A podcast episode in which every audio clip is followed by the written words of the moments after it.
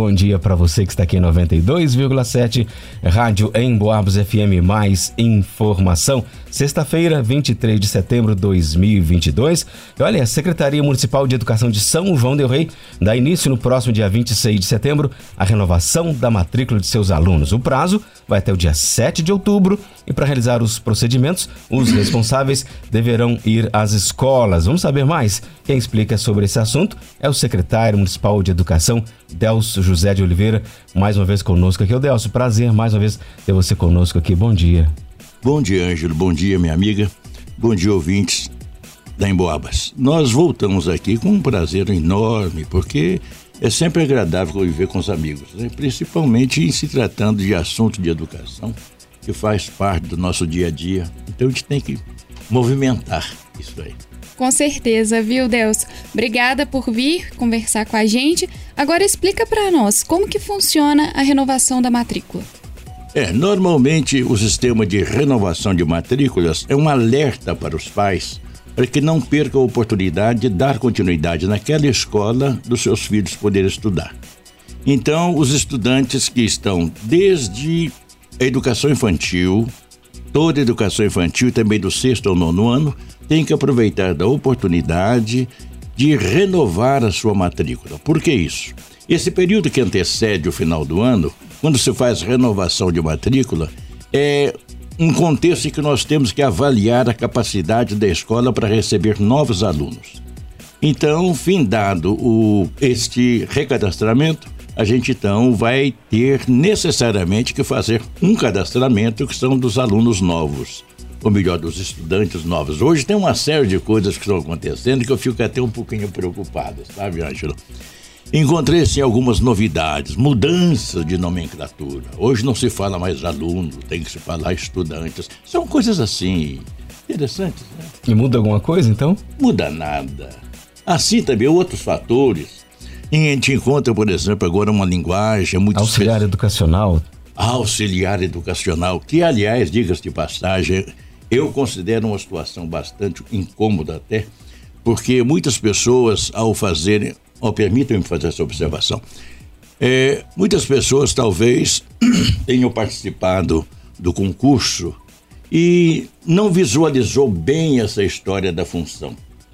Porque certamente faltou uma explicação maior, porque auxiliar educacional. Olha, na realidade, auxiliar educacional não muda, são as mesmas pessoas que trabalharam como cantineiras, trabalharam é, como faxineiras. Então, as pessoas às vezes fazem aquele concurso auxiliar educacional e depois entram assim em pequenos probleminhas para admitir e julgo não, essa não é minha função. Mas na verdade é, né? Só mudou nomenclatura. E é complicado essas mudanças de nomenclatura. Mas então, como eu dizia, uh, o momento oportuno para que a gente possa convidar os pais que não deixem passar. Que os pais não percam tempo às vezes os pais ficam assim um pouco moral. Aliás, é próprio do brasileiro deixar sempre o último dia, né? O brasileiro tem essa vantagem de buscar as coisas na última hora.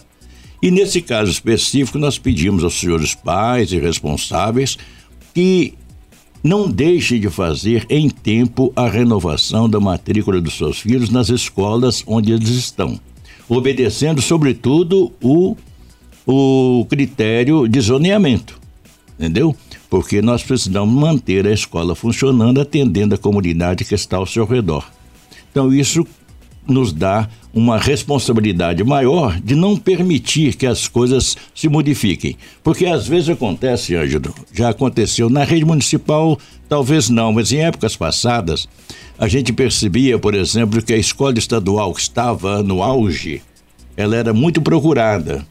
E algumas pessoas davam uma cara de migué, né?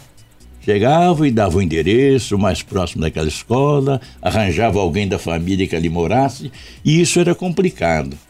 Mas hoje eu tenho certeza que já não acontece isso, existe um certo esclarecimento, as pessoas estão mais é, afeitas a se comportar melhor.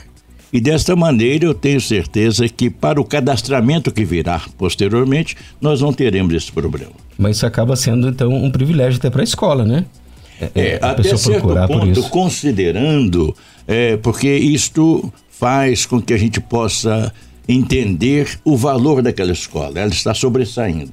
Entretanto, é complicado, porque existe uma legislação a respeito do zoneamento que tem que ser seguido. E a gente não pode permitir, sabe? A gente tem que estar atento a isso, porque a lei é pesada. Agora, Delso, quais que são os documentos que os pais vão precisar levar para fazer essa renovação? Normalmente esses documentos já existem na escola. É só mesmo uma, recolocação de posicionamento. Automaticamente, se alguma coisa for mudada, é coisa mínima. E nesse caso específico, acho que a escola já tem o credenciamento daquelas crianças todas. É sua reafirmação para não perder a oportunidade. E, e, cada escola, Deus, a gente sabe, o prazo é do dia 26 de setembro a 7 de outubro, mas cada escola ela pode se organizar da maneira que ficou pode melhor para ela. Pode se organizar naturalmente. Eu sempre defendo uma tese que eu acho que é muito interessante a gente colocar isso em prática, não ficar somente na teoria. Eu defendo um posicionamento que o diretor de uma escola tem que ter autonomia nas suas decisões. Em muitos casos, nós reclamamos isso porque, se faltar uma decisão positiva de um diretor, complica a vida da escola. Ele tem que ter autonomia também. Agora, naturalmente, isso aí segue um critério que a secretaria coloca à disposição dos diretores das escolas tem que estar muito atento, os pais estejam atentos àquele horário que a escola funciona. Nós temos escolas que às vezes funcionam só um turno, só a parte da manhã, outras funcionam manhã e tarde. A escola que é mais completa tem aluno pela manhã e pela tarde. Outras não, é só na parte da manhã ou a parte da tarde. Sim, e depois desse prazo da renovação, como o senhor apontou, aí vem o cadastramento, que é para aqueles novos alunos. Novos alunos. Que, aliás, eu faço um apelo. Eu não sei por que motivo e razão, né, com essa minha volta, eu percebi que nós temos menos alunos hoje. São as circunstâncias. Eu acredito que isso aí tem uma, um emaranhado de fatos que estão aí por trás dessa história. Não é competência nossa julgar essa situação mas o fato é que nós precisamos motivar um pouco mais esses alunos. Aproveitando da oportunidade, se vocês me permitem, eu vou adiantar uma situação que nós estamos para tomar providências. É, o município de São João del Rei vai assumir uma escola, nós estamos providenciando para isso, uma escola do Caburu. Essa escola era do Estado. E já foi solicitado que houvesse essa municipalização, mas não houve assim, não, não, não deslanchou, diríamos assim. E agora nós estamos dispostos a assumir essa escola do Caburu por uma razão simples. Eu sempre lutei em favor de uma coisa. Eu não gosto, eu não aceito, particularmente eu tenho dificuldades para aceitar que uma criança tão pequena tenha que entrar num carro, entrar num ônibus para vir para São João del Rei para estudar. Essa foi a grande motivação que nós tivemos no passado para criar, para fazer a nucleação das escolas rurais. E eu sei que lá do, Cabu, do Caburu, né, São Gonçalo do Amarante, uhum. E tenho, tenho, tenho a necessidade de fazer isso acontecer, porque o Caburu é um dos, dos distritos que não tem uma representatividade, eh, hoje não tem representatividade de, de, de uma escola municipal. Então nós precisamos chegar até lá, porque os outros distritos nós estamos dando esse apoio, colocando as crianças numa condição melhor. E lá do, do Caburu tem vindo criança para pré-escolar e a gente está preocupado com isso. Eu cheguei, acho que isso aí pode ser mudado, se Deus quiser nós vamos conseguir para o ano que vem. Estou só para fazer uma comunicação ao prefeito para que a gente possa ampliar um pouco mais a rede nesse sentido. Então quer dizer, está bem encaminhado, está bem já, adiantado. Está né? bem adiantado, já tivemos um encontro com a Superintendência de Ensino e já praticamente está acertado. O que nós precisamos agora é só equacionar as pequenas dificuldades. Então, eh, você defende a ideia mesmo de que é interessante a criança estudar na localidade dela. Na no, localidade. Na realidade dela, né? Na realidade. O, o Ângelo, é muito interessante que isso aí tem uma gênese histórica lá atrás quando eu iniciei trabalhando na Escola Pio XII.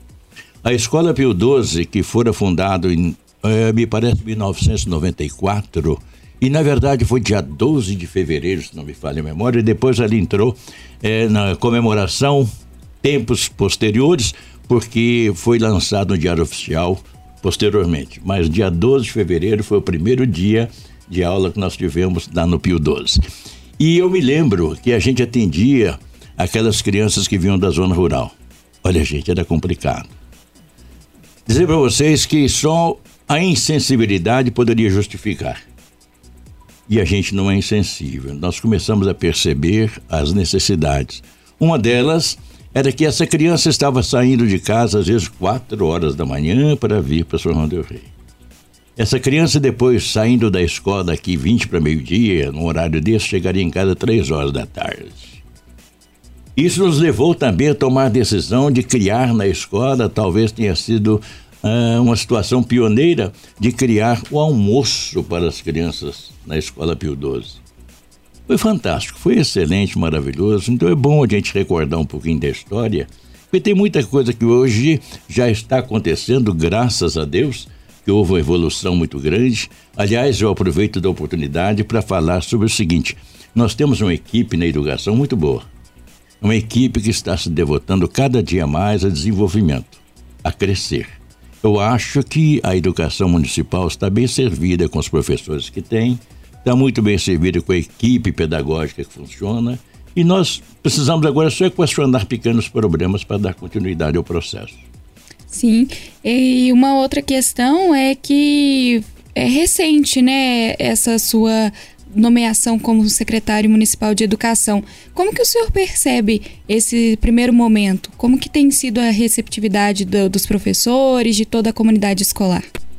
Eu até diria para você que eu fiquei um pouco surpreso até. Sabe por quê? Porque, na verdade, eu, tendo passado oito anos como nós trabalhamos aqui na rede municipal, certamente você não vai querer unanimidade.